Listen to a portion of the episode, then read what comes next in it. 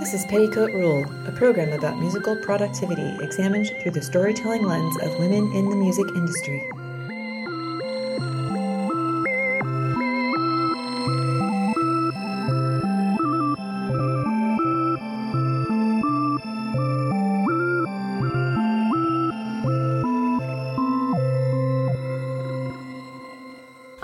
Host, Erica Lang, and let me introduce producer Tara Molesworth. Hello. And today's guest is Karen Dietrich. Hello.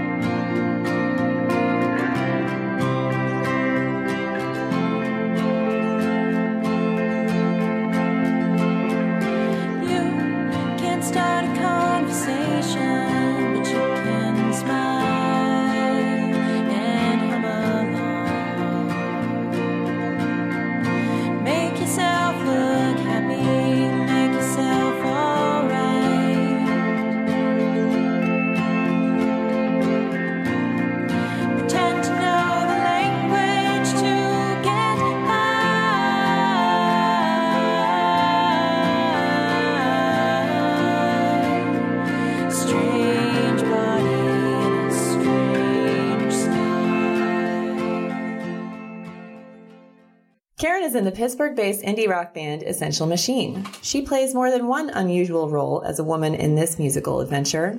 Plain to see, she keeps the beat as their rock solid drummer, which is an instrumental role that is probably one of the least populated by women. Less obvious to an unaware concert goer, she is the mother of one of the band members. Like a hip synthy twist on the canonical family band, Essential Machine is comprised of Karen, her husband RJ, her son Robert, and her neighbor Matthew. Essential Machine has been evolving for almost a decade and shows no signs of stopping as they are making their way onto bigger stages and garnering recognition along the way. Finally, Karen is a creative writer by trade, which surely dovetails into her work in Essential Machine as a prominent lyricist and songwriter. Karen is an example of someone who successfully integrates across differing creative activities for a life full of invention and expression, which furthermore she shares with her son. I can't imagine a better lesson. Today, I hope to hear a little bit about her perspectives on integrating her creative pursuits, what it's like to be a female drummer and a mom to a bandmate, and also how did you get Dwight Schrute to be your general manager?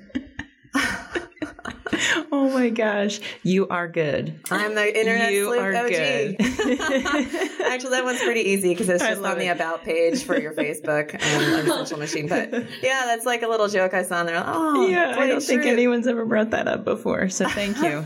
you get me. You get I get me. you. I get you. I do. I do. And um, essential Ma- machine. So I want to talk about that a little bit first, I guess. Um, you, you guys played last night. Yes. I saw. I didn't see you. I missed you by like minutes, and I'm so mad about it. Aw. Yeah. Actually, I talked to a woman there who expressed to me her sentiments about watching you, and I wanted to share it with oh, you. Oh wow, that's awesome. Yeah, because I was telling her how upset I was that I missed you, and she's like, "Oh, it was really good." She's like, "I don't even."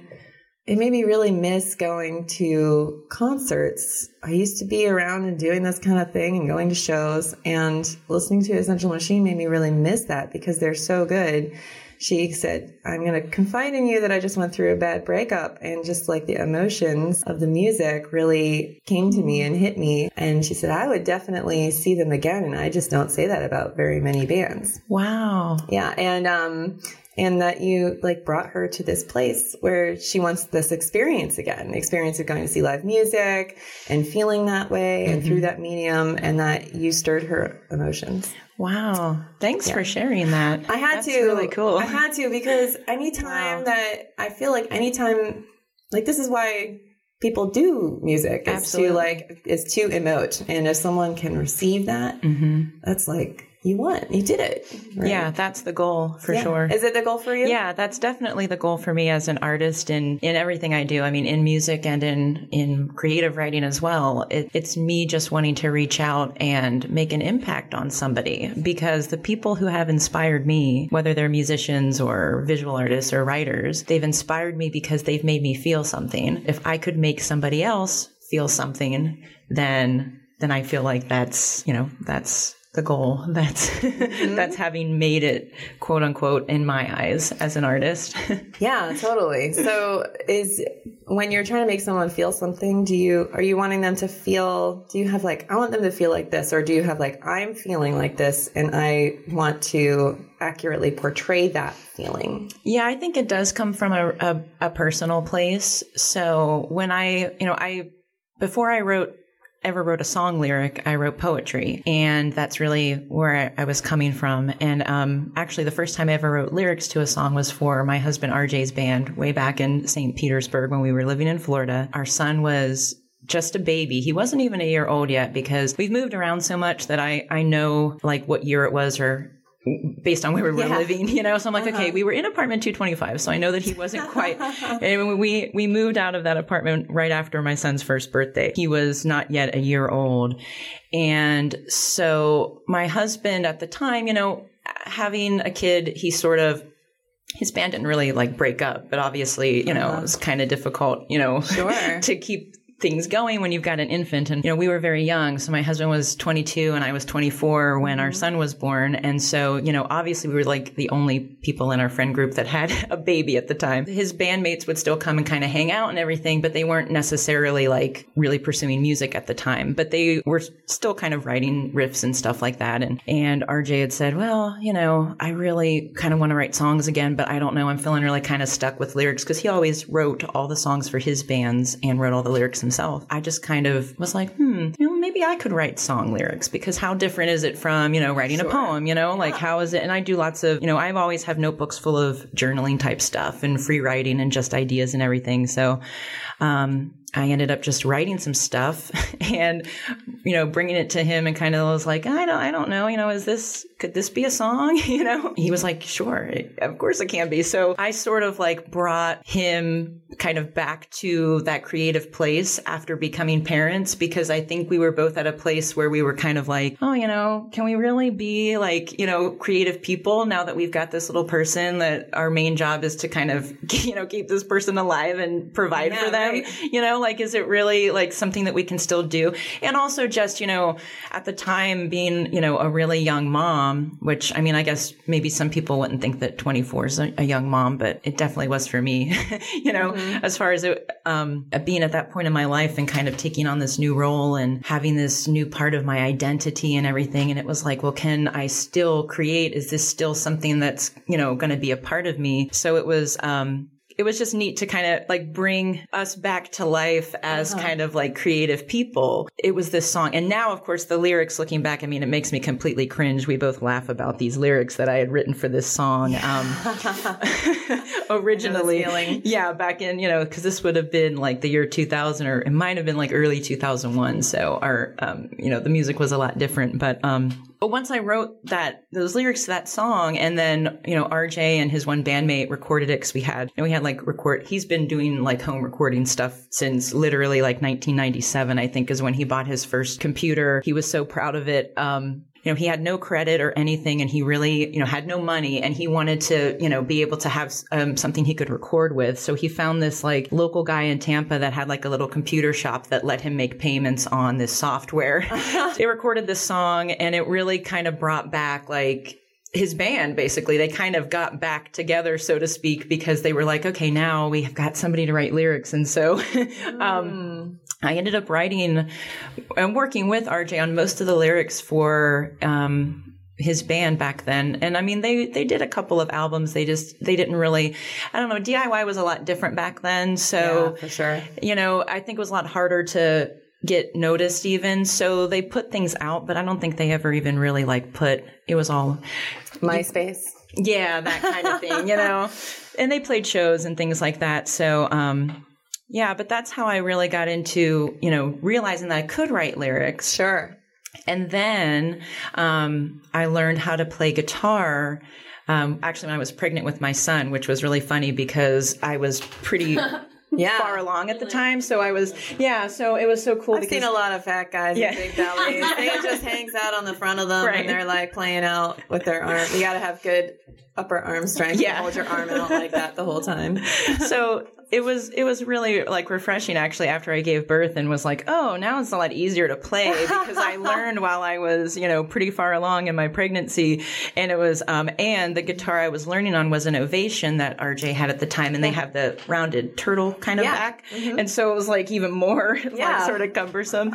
So um so um, the first Christmas, actually, um, so like, so Robert was born in 2001. So it was Christmas of 2001. He was born in May of that year, and for Christmas that year, RJ got me my first guitar that was my own, and it's actually we, it's one of the only musical instruments we still have because you know we've sold things and Sure. pawned things over the years and traded and and whatnot, um, but it's really become it's just a washburn. It was like a hundred dollar guitar. It wasn't anything, you know. It's just an No, but it acoustic. was yours. Yes, it was mine, and that's what I continued to learn And on. symbolic also. Yes, you know? and now it's really like it's the songwriting guitar. So that's the guitar that we use at home for, you know, picking up to just play uh-huh. around or to write songs and Sure. all that kind of stuff. Sure. So when you w- wrote those lyrics for them, you weren't playing with them. Right. You were just writing lyrics. That's kind of like ghostwriting Yeah. in music or something like that. Like you're the silent partner back Yeah, there. yeah, just the silent. Did you did it, did you feel like you wanted to be more of a, a part? Is that did you they say like oh not only can I do this but also like I want like part of the process as well in terms of like the making the live performance of the music that you just Mm-hmm. wrote. Yeah, that definitely was. That's kind of like how I got like the you know the songwriting bug or however you know and the musical bug I guess because I had grown up singing all through school and I never played an instrument though, but I was really into like musical theater and singing and performing and all that kind of stuff, and I've always loved music, you know. And I was always, as a kid, I mean, I can literally remember, you know, thinking to myself, like, how do people write songs? Like, it's magic. I wish I knew how to do this magical thing that I, you know, love so much. Um, and so when I met RJ and found out that he was a songwriter, it was kind of like, wow, so this is a person that actually does this, you know, like how cool is this? But I still, even then thought, well, I could never, like, sure, maybe I could write the words because I'm a writer and, you know, I feel comfortable with that, but I could never actually, you know, because I didn't play an instrument mostly, I think. So, Learning how to play the guitar then, because he taught me, um, and then getting my own guitar, I actually started writing on my own then. And um, I was a high school English teacher at the time. And so what I did, which might not have been the um, best way to use my power of having a captive audience, but I would bring my guitar in sometimes and um, play some songs for my students. I- Crazy Mrs. Dietrich. Yes, brought her guitar in exactly, exactly. It's gonna be, let's, let's probably like movie day or something. Yeah. Like, Yay, we don't have to learn. We yeah, it was like, just well, you know, I have this audience. They kind of are stuck. You know, they can't really go anywhere. So your first concerts. yeah, so some That's of so great. yeah, so some of my first performances really in front of people were, you know, bringing my guitar in for the kids and Yeah. playing and it was always you know it, and and they were they were very sweet you know i mean they were really like actually i remember um the first time that i brought the guitar in so i had a couple of um bright eyes covers that i um played for them. And then I had this one original song. It was like the first original song that I had actually written all the music myself. RJ did help me with it, of course, because we just kind of collaborate on stuff and we don't necessarily say, Oh yeah, I did this and you did that. It's just kind of like we just, you know, worked on it together. But I wrote all the lyrics and, um, it was funny because I sort of um, unofficially called it my angry folk song because it was, um, you know, I wrote it during, um, well, that would have been like 2004. Yeah. And so politically, things that were going on, you know, I was angry about some things. And so it wasn't an overtly political song, but it was definitely a song that was sort of like, you know, saying some things that I felt like I wanted to say about, you know, things that were happening. And it really was a song about feeling kind of powerless and wanting to find your your voice and find find your power and everything. And so I was really nervous to share that with the kids, obviously, because it was my own, you know, creation rather than just playing a cover. And I remember this um, when I was done playing my song, one of the little girl well they weren't that little they were like in 10th grade but Yeah. she raised her hand and she was like um not to be rude but why are you a teacher like why aren't you just doing this Yeah. and it was just one of those moments where i was like oh you know like You don't know the real world yet. yeah exactly That's so cute. Thank you. it was so cute yeah it was just one of those things where i was like oh all right you know that little bit of like validation encouragement. yeah, Yeah, an encouragement sure. so i always remember that student for saying that yeah, that's amazing. um, I was going to ask, like, it's just an interesting thing that you did that because my basic question is like, how nervous were you? Because these are people that you're you're the authority figure, right? Mm-hmm. You know, like you're in control over them and. In a way, I mean, Yeah. you don't really control them, but you know they do their own thing. You've but got the grade you're, book. You're the, yeah, you're like you're the authority figure, Yeah. right? And then then you put yourself in a situation where you know it's sort of when you're doing a creative thing and you're playing for other people, you're in control, kind of like you're doing your own thing, but then the audience is kind of the one who's grading you, if you will, right? Yeah. So like you flipped the roles there, but may, not maybe not to them, like maybe not perceptible to them, but Mm-hmm. inside of yourself. Like, did you feel nervous, like you were playing in front of like a crowd of people who might judge you, like at an acoustic cafe or something? Or did you feel like these are just my students and they gotta take this, you know? I was pretty nervous. I Yeah? was definitely nervous. I felt, you know, I just felt pretty vulnerable to Sure. to share that with them, but at the same time, I mean, obviously it's something that I wanted to do. You know, I chose to do it and I had thought about it for a while and, you know, RJ really encouraged me and was like just go for it if that's what, you know, if that's what you want to do, uh-huh. then, you know, share that with them. And it really, you know, any class cuz I didn't I didn't play for every single class, you know, but the ones that I did, I did notice that like sharing that with my students, I think that they really, um, it, it meant something to them, I think, to see their teacher being vulnerable and Probably made them see you as a human being, Right. Instead of evil teacher person. Yeah, it was definitely a, a shift. I think it helped, you know, and I was honestly, you know, I, I taught high school for four years. And during that time, I, I found out that, you know, I'm really not a good authoritarian. I love teaching and I love, um, you know, interacting with people and, you know, guiding them and sharing things with them.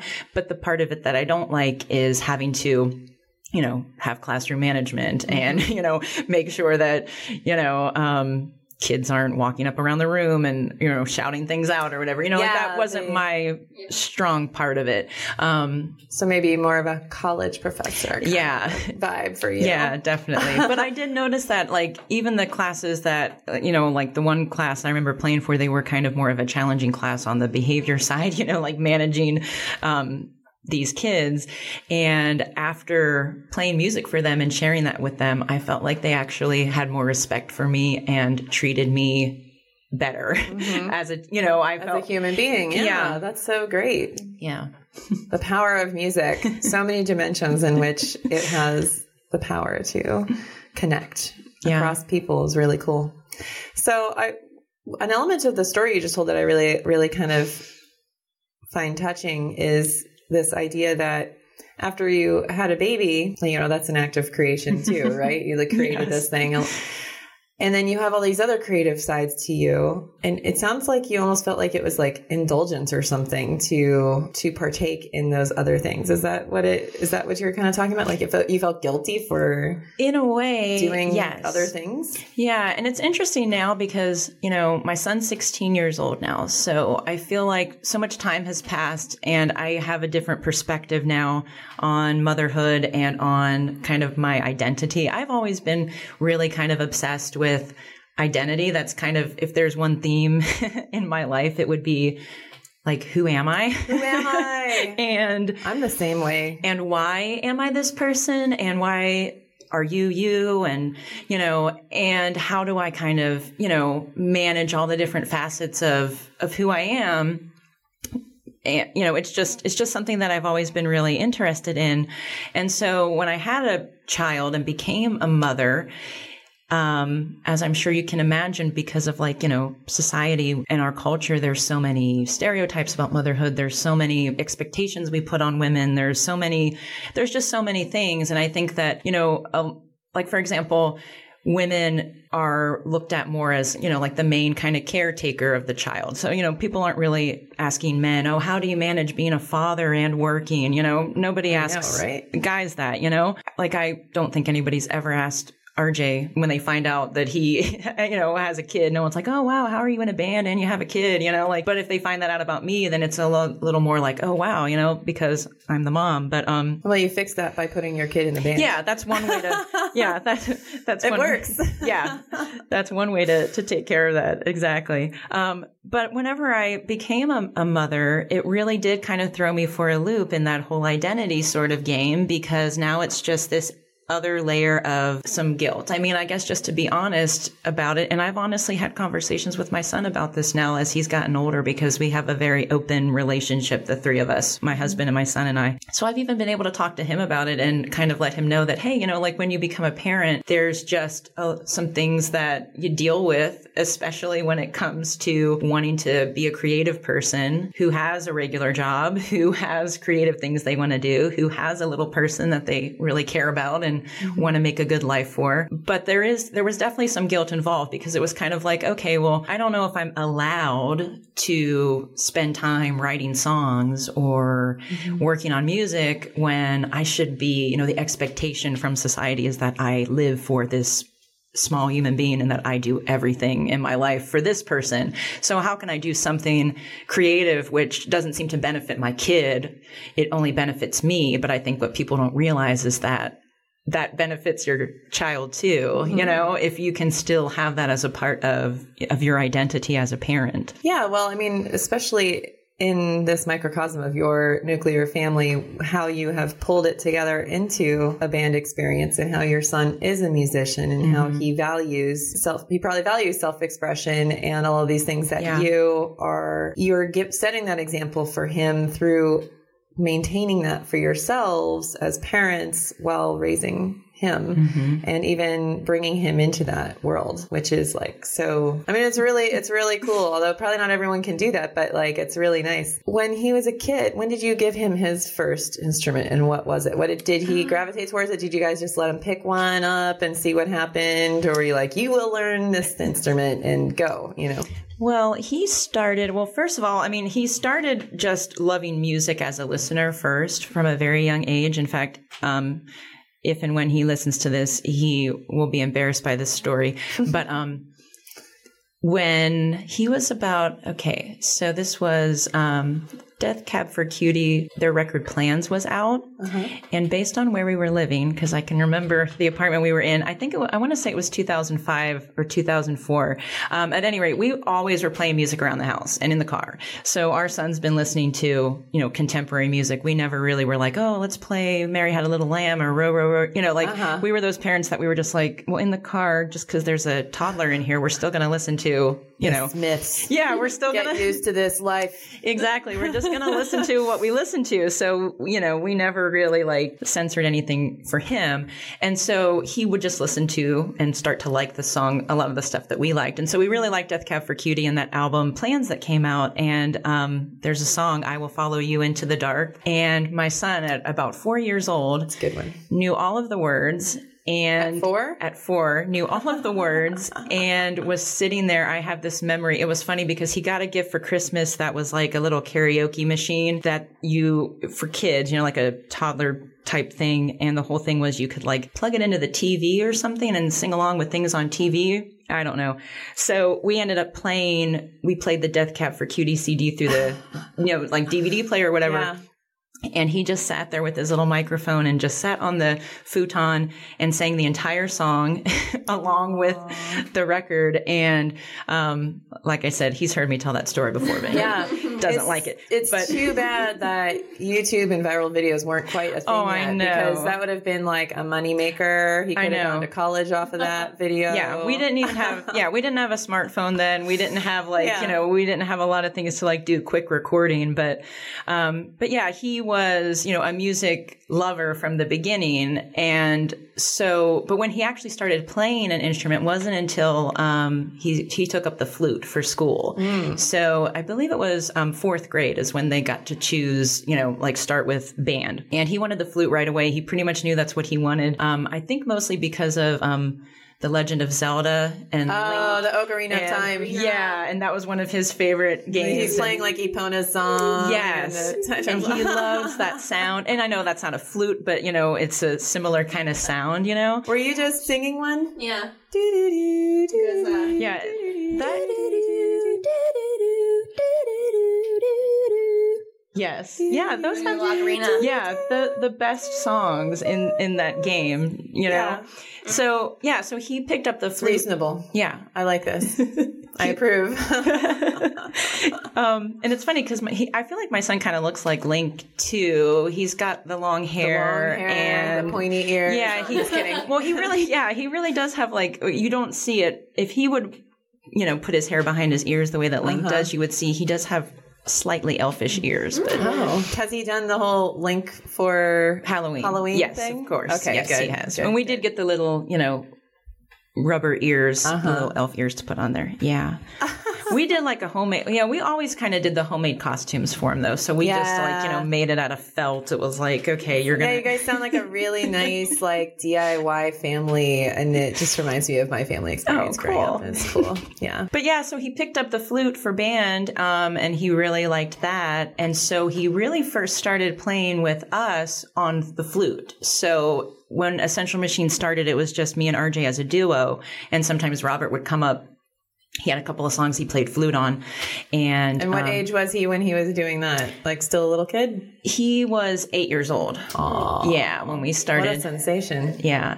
And actually, so that year, it was 2009, um, as the duo Essential Machine, RJ and I decided we were going to go on a little tour that we booked ourselves. And it was like coffee shops because we were, um, this was back when I was playing, um, the glockenspiel or xylophone or I guess it's technically concert bells, but I just say xylophone because most people That thing you whack with mallets. that thing different yeah which One it was actually um RJ's dad is a um well, he's retired now but he was a high school art teacher. And the way that we got the glockenspiel is that his high school he was working at they were actually going to throw it away. Ah! and it was and so he rescued it for us Nice. from from the the trash. And um yeah so in 2009 when Robert was 8 years old we went on this little tour. And so like we went to Greensboro North Carolina. We went to um Savannah Georgia um and then cuz our we have family in Florida so the whole thing was like okay we'll like make our way down and you know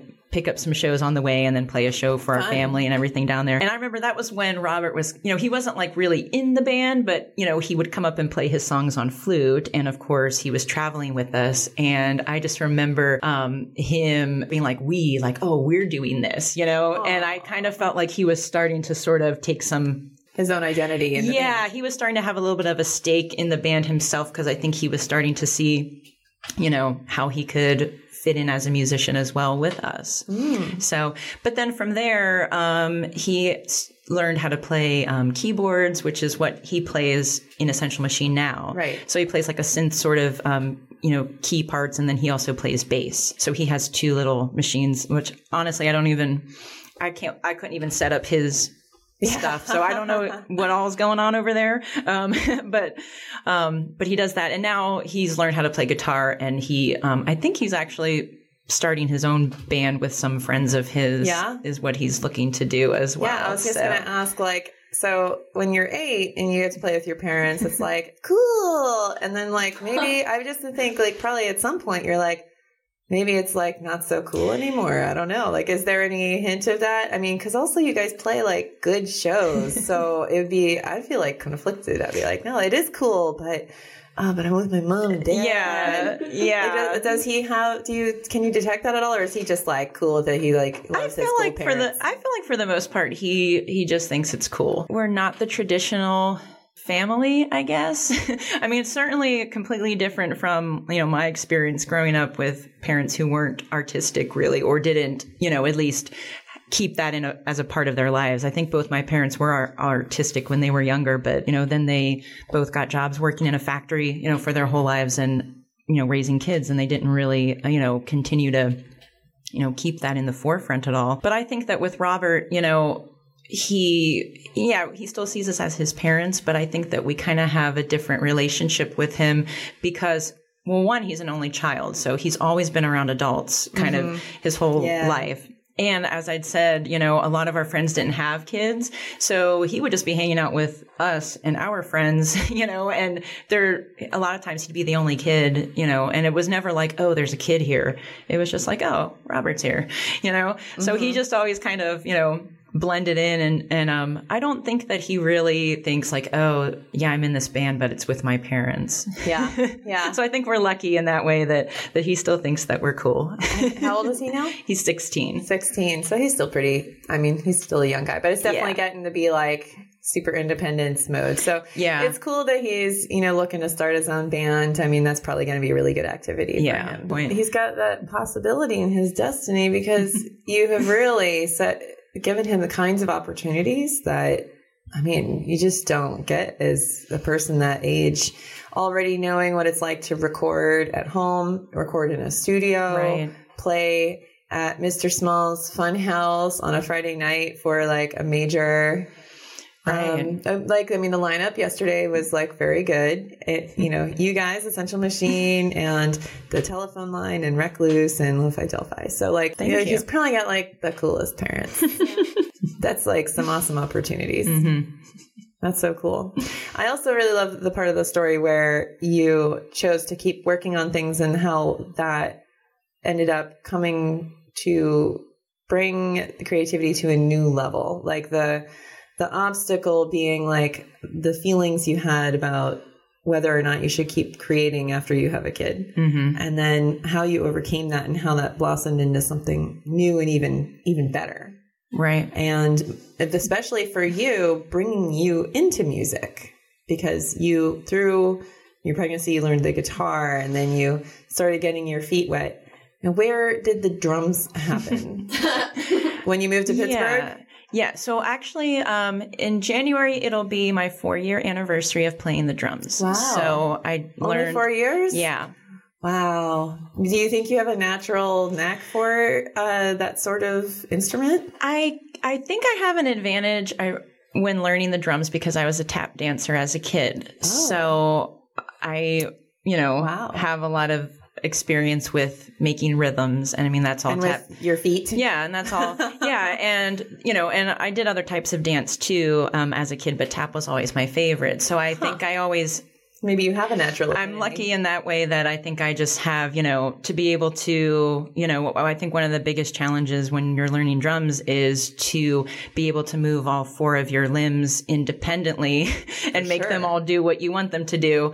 Um, and that wasn't, you know, so difficult for me. It was more of actually learning like the techniques and learning, um, you know, how to write drum parts and, you know, all of that kind of stuff. But it came about really because, you know, we decided that we wanted to take the band from a duo to a full band.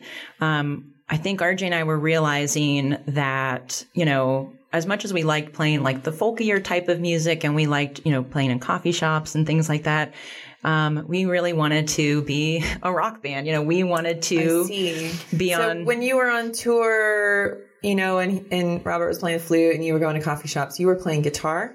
I was playing the the bells. The bells, Yeah. right? Okay, you said this. Yeah, yeah. you were playing the bells, Yes. and he And was playing the guitar. Yeah, RJ was- sang. Yes, and I sang with him. So in some of our earlier stuff, I would sing harmonies, or um, in some cases, I guess, yeah, I guess in some cases, I I was singing like on verses and stuff too on my mm-hmm. own.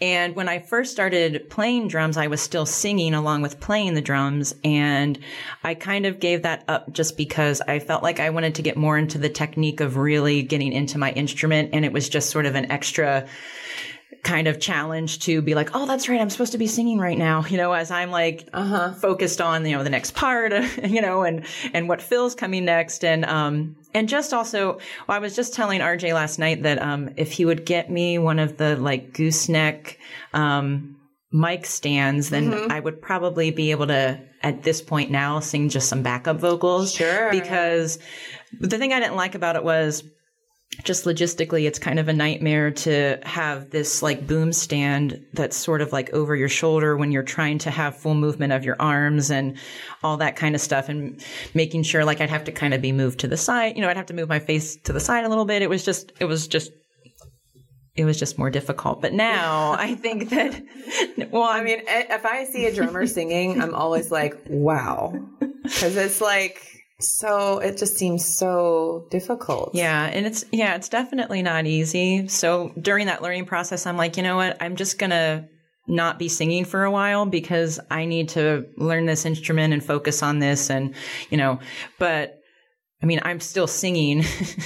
I'm usually I'm either singing in my head or I'm singing kind of along under my breath while I'm playing anyway because I really um I really go off of kind of vocal cues more than anything else whenever I'm playing. Um yeah. So, so you picked up, you got a drum kit Yeah. and you were like, tick, tick, tick, tick, and then, like, how did, like, did you take a lesson? Did you, did, I did RJ take- just say, do this, or did Yeah. you listen to things and just play along? How much RJ was really my drum coach, is what I call him, because it's not that he, um, not that he taught me so much as he just kind of was there to sort of help me with some guidance and some coaching along the way, just based on what he knew of playing drums and, you know, cause he, he can play too. I mean, he's never played like in a band, played drums, but his brother was a drummer growing up. So he would have some access to a drum kit and he obviously knew some things. And so, yeah, um, basically started with a bunch of secondhand pieces. We had, um, our neighbor gave us, um, a floor tom and a friend of ours gave us a bass drum or kick drum and we ordered like a really cheap little drum throne online and like one cymbal, you know, and you know, one, oh yeah, that's right. And we did have, um, a snare from a friend too. So I started out with this really tiny little, you know, tiny kit that really wasn't too much of, of anything. Um, nothing like what I play now. And I just started figuring out how to play Essential Machine songs from our most current record at that time, which would have been um, Lonely Telephone. Um, so the goal was I was going to learn how to just really simply be able to play those songs well enough so that we could put together a show with a drummer. So that's how it started. So it's almost kind of like I um almost started as like a cover drummer like I was just an essential Covering your own Yeah, I was covering my own songs, but I was covering um you know, RJ in the past for our recordings prior to that, prior to me learning drums, RJ played drums on our records, but it was like, you know, it was through the software. It was electronic. It wasn't a live kit. He was doing it with yeah, so he had created these drum parts like electronically. Yeah. And then I they're had like to probably impossible to yeah, play and then by a human. yeah, and then I had to learn how to play them, and in some cases, you know, we might have just simplified it. You know, Sure, it was really just you know, in the beginning, it was just can you just keep a beat and get through a song, Yeah. and you know that's And how, I- much how much time did you spend sitting there working on it? Um, I spent a good amount of time because what I ended up doing, this is how RJ knew that I was serious. Um, because I was just sort of casually saying, well, you know, if we're looking for a drummer, because we thought, well, maybe we need to find a drummer, um, you know, but who would that be? And do we know anybody? And then I just casually said, well, I could always learn how to play the drums because I, you know, I'd be open to that. And I think he was kind of like, okay, thinking sure. And then the next day I was like, I'm bringing that you know, bass drum out of the basement that Chris gave us, our friend, you know, so that I can have a place to practice, you know? And so I set all my stuff up in the living room. And I think that's when RJ was like, oh, wow, like she's, seriously going to do this. Like she's doing this. And now, doing it. and that was kind of the beginning of turning our living room into just a full fledged studio. So now we have no couch and no other furniture in the room. It's literally just when you walk in the door of our house, it's just a studio with Uh-huh. full drums set up. And Robert has his corner, RJ has his corner. Wow. So what a dream house. Wow, that's crazy. So, um, and then, so four years ago, you started learning the drums, and then uh, is that coinciding with when uh, Robert started doing the synth stuff, and you brought your neighbor Matt Yeah. into it, and he Yeah. plays guitar also? Yeah. So that's whenever we were like, okay, we're kind of building a full band here now. So that was me on drums and then um, our friend Matt on guitar, who Matt had already worked with RJ on a, a solo project that he had done because RJ was doing some recording of some, you know, other projects at home. Um, so that's how they had met. And so we asked him to join. And then it was like, well, we need bass. Who do we know who plays bass guitar? And then we were like, well, Robert can play the keys and we can probably get him to play bass on keys, you know, and we were just like, hey, will you do this? And Robert said, sure. Yeah, awesome. So you were already called Essential Machine, though, right? Yes. So what, um, what, where does that band name come from? Oh my gosh. It's such a long time ago. And it's one of those things where we feel like we have such a love hate relationship with our name because sometimes we're like, oh, why did we pick that as our name? Just because I think the words are sometimes hard for people to understand. Like if you're in a club somewhere and someone's like, what's the name of your band? And you're like, Essential Machine. And they're like, Central. What? You know, like it doesn't. A sensual teen? Yeah, That's yeah, weird. yeah. That's creepy. Right. It's your son. What? Right. so sometimes we're like, why did we pick the word essential and machine? Anyway, You um, don't remember. well, we remember, um, we don't remember too much in detail, but it basically had something to do with like the heart is the essential machine of the body. Okay. And our first little logo for essential machine was um, a drawing of a heart that RJ's brother had done. I see. So that's the only explanation we really remember. I think there was a bigger conversation about it. Um, I um, I don't know, but that's all I remember. But now Essential Machine transformed into an even essentialer machine with the formation of um, drums and guitar and the, and the synths and everything. And it's cool. It's really, it's, it's cool. It's like original. It's just every, in every dimension. okay. you. So you guys are having your fifth record soon. yes. When is that due? Um, January fifth. Yes. So the new yes. So the new record's coming out January fifth, January 5th. And it's called Poison Control. Yes. and it sounds very theatrical. Let me let me read this thing that you guys have written about it because I think it's it it sounds so theatrical the way you have written about it. Maybe this is because you are a writer. uh, lyrically, Poison Control provides cinematic snapshots and fragments of feelings. Repetition, vivid imagery, and unexpected metaphor set up shop as one might expect from a band whose drummer is a poet. Musically, many of the songs come with the driving urgency and the riff happy guitar work of a band like The War on Drugs. Traces of Essential Machines' folky duo origins surface on the new EP, but more often we get glimpses of Essential Machine as an epic rock rock outfit. Album closer Burn Burn Burn might be the triumphant closing number of a movie that does not yet exist.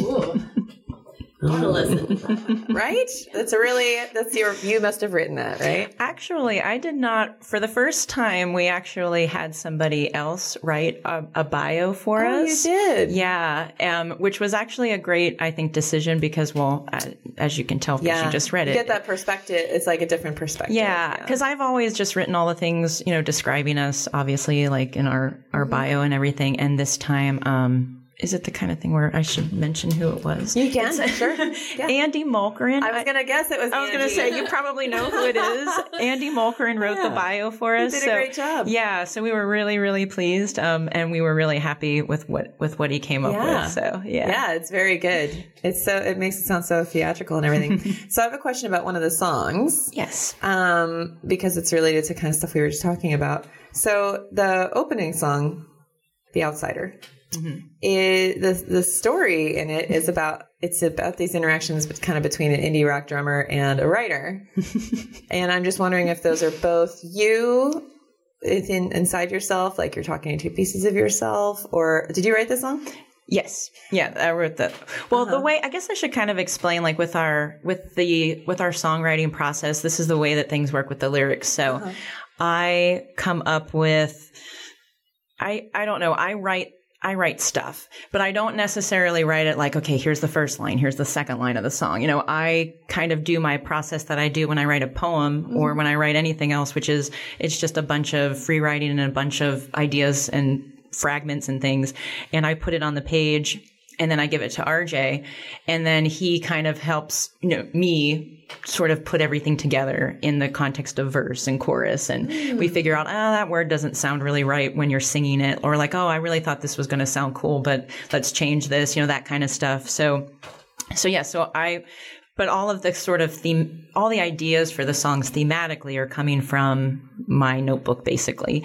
Um, and so that particular song, I actually was just, um, I was sitting there one night and I was like, I, I don't know where it really came from, but I guess you don't really know a lot of times where things come from. Yeah. Um, but somehow I just thought, I I imagined actually a film like beginning. That's why it says, you know, we open on, you know, and I, I don't have any experience in like screenwriting or, you know, writing for film or anything like that, but I, I'm always interested in that kind of stuff. It's like the idea for it came from, I was actually, um, I was reading an article in the New York Times or something. And then I sent it to myself because I do this thing where if I want to, you know, like keep track of something or reread it, I send it to myself. So I like emailed it to myself. And then I was like, um, just started writing about a person who's sitting there, you know, writing or sending a letter or an email to somebody. And then it just kind of like s- spiraled from there. I'm not sure. And then RJ actually had helped me with, um, with the second part um because this happens a lot. A lot of times i'll have like a really good idea for the first verse and then i bring it to him and we're like okay this is great but now what happens next? So then the second verse or the second part of the story where it's like from the drummer's perspective we came up with that a little more together. But it started originally me just kind of sitting there um writing about myself kind of i guess Yeah, but so the writer and the indie rock drummer, they're not both you, or they are both you, or the one of them is some mythical other yeah person. i don't feel like they're both me i feel like i'm the um I like reading it and thinking of it. As yeah I like listening to it and thinking, oh, they're just like two pieces of yourself. Yeah, but the idea of like the whole idea of being the outsider is always something that I've been concerned with or interested in because, you know, more and more, I think, even with the way that our lives are with technology and with kind of the way that things are, a lot of times we're a little more disconnected than we might want to be, or we might not feel like we're in a part of a community. So that idea of being the outsider, always looking in at these other people who seem to have, you know, some kind of connection that you don't feel like you're able to have. Mm-hmm. But do you think all those people actually are also not having real connections? Right. Well, and that's the thing is that it's it's all about the perception, perhaps, and maybe we're all feeling like outsiders, and if we would all tell each other that, then we could. So you feel like an outsider. yeah, I think that I definitely do. I do too. Yeah, yeah, Tara's raising her yeah. hand. I was swimming in the ocean with dolphins like a couple weeks ago, and I was out there, and I was like, I just, I just was feeling like so at home in the ocean with dolphins, and I looked back at the beach, and I was like, I just feel like I don't belong anywhere mm-hmm. except like right here, mm-hmm. like in this little spot. I feel like an outsider. Like I never feel like an insider. I always feel like an mm-hmm. outsider. So outsiders unite. Yeah. Well, I think that's kind of like a theme within our family. The three of us, me and RJ and Robert, it's like, I feel like we've always felt like it's kind of the three of us against the world, so to speak, you know, uh-huh. because we are very close and we are very kind of, kind of isolated in some ways because we're just so busy with trying to do all of the stuff that we're doing that, you know, we're our main little, you know, mm-hmm. group. It sounds like like I mean some of your stories about RJ and how he started what he was you know he had a passion and he's just making making headway in it one one way or another and like how you are like this too and in this family unit you're just like carving your own path and not following whatever is the easiest route but like insisting that it be your own Yeah. is that accurate Yeah. Yeah, definitely. um, okay, so as a so you are a writer though, Yes. and um, so you said that your parents were not continuing their artistic stuff as as parents, I guess. But um, where did your inspiration to begin writing come from, and did you do a degree in that? Um, yeah, I did end up doing a degree um, I got an MFA in poetry um, in 2008. I actually went back to school when when my son went to kindergarten, and decided to. Um, yeah, that's really kind of uh, that's like another sort of milestone in my life. I look at it as anyway. Um, when he started school, it was kind of like, okay, I've gotten this child to this point where you know he's in school now, and there's a little more, you know, I there's a little more time, kind of, to sort of be, you know, an individual because when you're spending all of your time with your with your child there can be a, a lot of that feeling of well am i really my own thing or am i just a mom am i just you know connected to this person so it was almost kind of like i had to have a little bit of space you know, to be able to say, hey, you know, I can pursue things, you know, it's okay for me to, you know, get a degree and study, um, you know, poetry.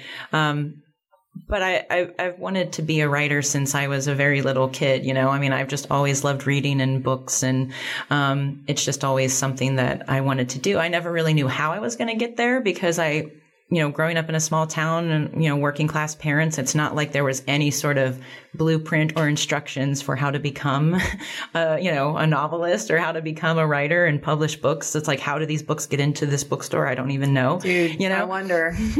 I wonder. so Because just having an MFA is not going to get you that. yeah, absolutely. Yeah, yeah, that is definitely true. Do you so have an undergraduate degree then too? yes yeah so i um so it was one of those things where you know all through like high school for example i had a an english teacher that was really influential um, who i think really saw something in my writing and was the first person this was when i was um, a junior in high school was really the first person to say like wow you know are you interested in this? Because i feel like you could do this. You know you have a you know you have some kind of a, a skill or a talent in writing. And that was the first time i was kind of like oh wow. So somebody's recognizing this in me but it still wasn't really clear to me kind of what to do so i was like well i'll get a degree in english so i went to college and got a bachelor's degree in english and you know took some creative writing courses and everything had more, you know, experiences with, you know, some writing teachers who really inspired me. But then I ended up having my son. Well, I got pregnant like a year after um, college graduation. So I was not really like, that wasn't really enough time to do too much to kind of set up Sure. any anything as far as that was concerned. So I really kind of put it on hold. I mean, I I still always wrote things and um, certainly was still interested in it, but it wasn't until I went back to school and got my MFA that I really started figuring out, okay, how can I try to publish things? How can I try to, you know, make these connections or figure out how this whole thing is done? And where did you do your MFA? Um, New England College. Okay. And is this it- in Florida? No, this is in New Hampshire. It was actually, it's a low residency program. So they, So you can do it from. Yeah, so I was living in Florida at the time, and so you would work. Um, it was actually it's a really great model because it really helps you. Um, well, for one, it helps you from the beginning figure out a balance between your writing and your life. Because you know i was teaching high school and raising a kid and had a family and everything. And then i was still you know doing this work every month. You sent in your poems and all of your critical work to a, mm-hmm. a mentor and, and they sent feedback. And then twice a year we would all get together at these residencies which were like these 10 day we called them poetry camp you know because it was uh-huh. just like a bunch of poets you know hanging uh-huh. out together for 10 days and reading poetry and you know going to classes and and workshops and all that kind of stuff. So um And your focus was poetry in the yes. yeah my focus was poetry. Um honestly if i well i mean i hate to say that i would do anything over again um, but sometimes i wonder what would have happened if i had studied fiction because i feel like that's a little more where my interest lies um, i mean poetry i think was sort of my entrance into the whole kind of writing world um, but what i'm working on now is a novel and that's what i really want to kind of pursue i think for the rest of my time here Yeah, what on Earth on the planet? yes yes There you go. Just this one epic Yes. novel. No, I'm just kidding. Hopefully many. Um, you actually have an agent. yes So how did you get an agent? What's it like to have an agent? Well, um, I figured it all out on my own. So basically, um, when I was done with the MFA in poetry, I was really inspired to write a memoir. I had been reading a lot of memoirs and I had a, an incredible mentor. Her name's Paula McLain um, at New England College. Um, and she really was somebody who, you know, not to sound cheesy, but you know, she really took me under her wing, so to speak. And I really think that, you know, she saw something in me that perhaps even I didn't see at the time. And when I had told her, because, you know, most people who were there were only interested really in writing poetry. But I, when I told Paula, well, I, you know, I want to write a memoir, I want to write novels. Uh, and she's a cross genre writer as well. Um, and she was just kind of like, yeah, then do that, you know, and you can do that. And so, Yeah, like there's no rules. Exactly. So, and a lot of my poetry that I had written during my time in the MFA program was very autobiographical and very personal and almost kind of like memoir in, in poet, you know, in, in poem form. And so, um, she really kind of encouraged me to, you know, if that's what you want to do, then, then just get started. And so I just started writing. Um, I worked on a manuscript of the memoir for a couple of years. And then I basically just, you know, like went online and was like, okay, how do you get published? How do you find an agent? How do you write a query letter? And I just kind of figured everything out on my own and just sort of, you know, cold emailed and queried a bunch of agents. I was lucky enough to get a lot of nice responses and a lot of, you know, good feedback. Um, but eventually I was able to find my agent who um, I'm still working with now. So she worked with me on the memoir and um, helped me sell the memoir, or I guess sold it for me. Um, and now she's working with me on this novel, which I'm actually in the late stages of it. It's almost good ready job. to be um, hopefully sold to an editor. Um, I actually. I had a, I feel so official and fancy saying this. I, got, I had a conference call in September with my agent and an editor um, from one of the big publishers in New York. And she is very interested in the manuscript, but she had some things that she wanted, uh, you know, me to revise. And so I've been working on that. Um, so my um, my last question for you about the uh, about the writing is, you know, about emotions in writing. Obviously, they're very tied together in general, but also with you, especially w- wanting to write memoirs or trying to figure out your own identity and having that p- as part of your personality. Do you find um, which area do you find to be most healing, or do you find you're most vulnerable in? Um, writing poems, memoirs, or songs, or the fiction? I really think that it comes out in everything that I do. I really don't feel that I can stop the emotion from coming out in my work. So it's it's really just the thing that drives me. So even like now like this novel that I'm writing, yes, it's fiction, but when I really think about it, um, you know, the book is still about many things that are are personal to me, even though it's fictional characters and situations that I haven't been in myself, my sort of emotional kind of temperature comes out in the work because it's the things that I'm concerned about and it's the emotions that I want to explore. I'm just exploring it. It's actually kind of, um, it's liberating for sure going from writing poetry and memoir, which I all felt I felt those are both very much rooted in, you know, like the truth or things that really happened. Because when I would approach poetry, I was always thinking of it from, you know, coming from a place of, I want to write about real things and experiences. And of course, in memoir, you know, that's, you know, s- stories from my life and real things. But even in fiction, um, you know, those things still come out. And so it's interesting because I think, oh, well, you know, in fiction, I can do whatever I want. And I, you know, I'm going to not, I'm going to write differently or, um, yeah, I think I've just been kind of surprised at how personal it is to write fiction for me because it's still coming from a place of, you know, wanting to convey a certain sort of emotion. Yeah, well, I mean, it's your brain doing it, so it has to, and right, it has to be part Yeah. of you. Okay, so we talked a lot about um, women stuff already, but um, do you have anything additional that you would have wanted to talk about, or anything like any experiences or times that you really felt the female stuff Yeah. was like affecting you in ways other than what we already talked? Well, the one thing I would I, I would like to talk about a little bit is um, having the experience of being the only woman in a band um, has been really kind of enlightening for me, and I think it's helped me going back to that whole sort of identity piece that I'm so interested in. It's really helped me sort of figure out who I am because what I realize is if you're going to perform and go up on a stage, you better have a pretty good idea of who you are and where you're coming from. Because if you don't, I think the audience is going to know that. They can tell. Yeah.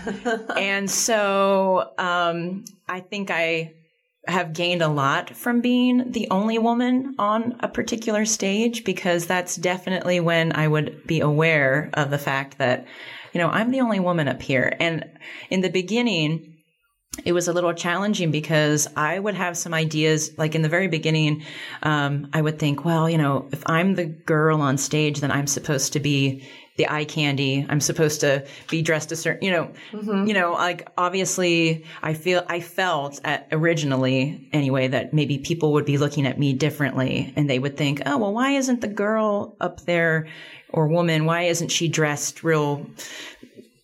Sexy or whatever. Right? Yeah. The think- magician's assistant. things you know? like that yeah and that was definitely i mean that wasn't you know nobody was saying that to me of course and nobody was putting that on me that was just something that i was kind of putting on myself at the time and thinking well i need to look at you know do i need to look a certain way am i if i'm going to be the female presence on the stage do i need to evoke some kind of attractiveness or some kind of you know you know do i need to appear desirable because you know that's what women are told sometimes is that that's why we're there to look pretty, you know? So, but it's helped me a lot because it's helped me sort of develop my style as far as how I do want to present myself on stage. Um, and what I find is that I just kind of want to, I just want to be a person up there. You know, I don't want to be the woman necessarily who's up there, you know? right. I just want to be a person in the band. And you are. Yes. The drummer. That's awesome. Okay. So we're actually going to listen to one of your tracks. And this track um, is not from the new EP. It's from your last record, Yes. correct? And is this a home recorded record or did you do this in a studio also? No, this is a home recorded record. Okay. So is the next EP the first studio album? Yes. And you went- Yeah, the one- to J Vega, Yeah. which is awesome. Yes, the one that's coming out in January is our first record that is um, Okay. in a studio. Yeah, yeah, and um, and and so this is one of your home recorded um, albums, and this song is actually I think you were describing it to us before is one that you are singing on, Yes. and are you playing guitar? Yes, I'm playing guitar. RJ plays guitar on it too. Um, and then Robert plays um, the flute parts, which Right. he actually played a couple. He um, he harmonizes with himself on the on the song. So when you hear the two flute parts, it's both Robert. Both Robert. Yeah. Cool.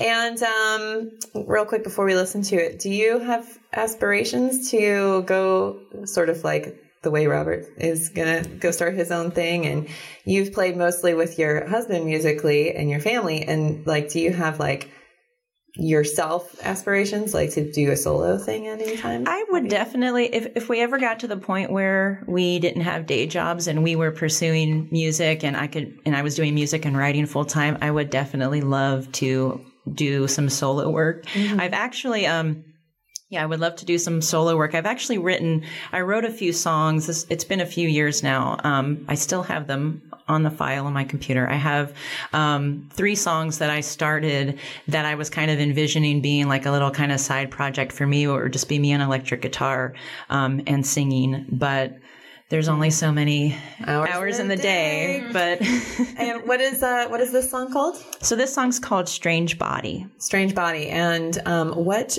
uh, what is it about, and where were you when you wrote it? What are the important things to know about it? Well, um, I really wrote the song about this feeling of duality that I've always had, where I kind of feel like, again, going back to the identity, you know, the idea of, you know, who am I? And when I think of who I am, I realize that I have different sort of aspects to myself. Um, sometimes I feel like I'm not just one person. You know, we contain multitudes and everything like that. So when I was writing this, I was just really thinking about my own experience of trying to just, you know, reconcile all the different parts of myself, you know, the introvert and the extrovert, my per- my private self and then my public self that I show to other people. Um, and it really was inspired by it's one of the lines in the song is everybody loves you when they think you're someone else. And that was kind of the starting point for me for the song, for the idea of it, because it's one of those things where when I do feel like I am kind of putting on one of my personalities or personas, you know, because we present ourselves differently to different people, surely. Yeah. And when I think about, sometimes I would think, well, you know, sometimes whenever I'm sort of pretending and being somebody else, that's the version that some people seem to like more. And how does that make me feel? You know, and that's really where the idea for the song came from. Oh, so interesting. Okay, cool. Let's listen to it.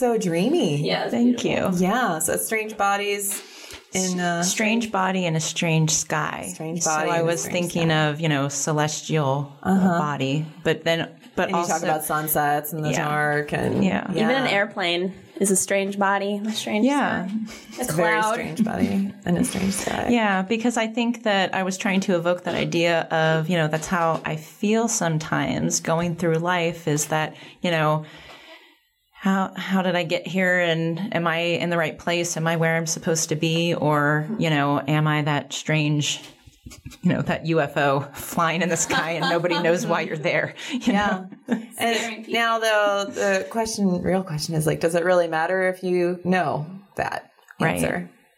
Yeah, exactly. I don't think that it does. It, I don't think that it does, yet I am always compelled also to Right. think. I'm always thinking about things like that, but, and probably a lot of people are. Um, so it's great that you write about that because that's what connects a lot of people, especially music sometimes is a great connector just because people who do feel alone in their feelings or their thoughts can hear that reflected in someone mm-hmm. else and then they don't feel quite Right. so alone and then they feel that connection Yeah. and then they're not the outsider Right. just to bring it all exactly. around in one Wonderful. yeah, I think that's that's why I, I've always been drawn to music. I mean, even as a even as a little girl, it was that idea that wow, like I can hear somebody sharing something that I can relate to, and that somehow makes me not feel so alone. Mm-hmm.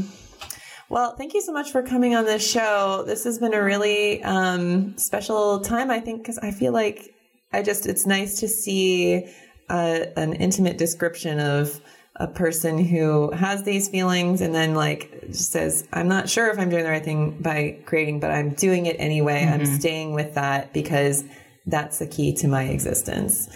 And, and how you share that with your family and, um, and I don't know. It's just it's just nice to see someone carving out their own path in a, a landscape now where you know there's a lot of homogeneity, and um, it's just good to see that in an authentic way. So Thank you, Thank and you thank much you for for having me. yeah, and um, everybody go check out Essential Machine and look for the album to drop in January, early January, January fifth, Yes. 2018. It'll be on Spotify and all the places. right? Yes, it will. It will Yeah, be everywhere. I'm so excited. Thank Cool. you. All right, thank you so much. Thank you.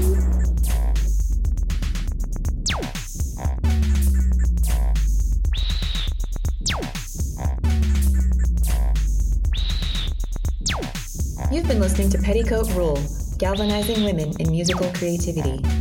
The views and opinions expressed during the show are solely those of persons appearing on the program and do not necessarily reflect the views and opinions of the producers. Subscribe and find more information and episodes at petticoatrule.net. Follow us on Facebook at Petticoat Rule and on Instagram and Twitter at Petticoat Rule FM.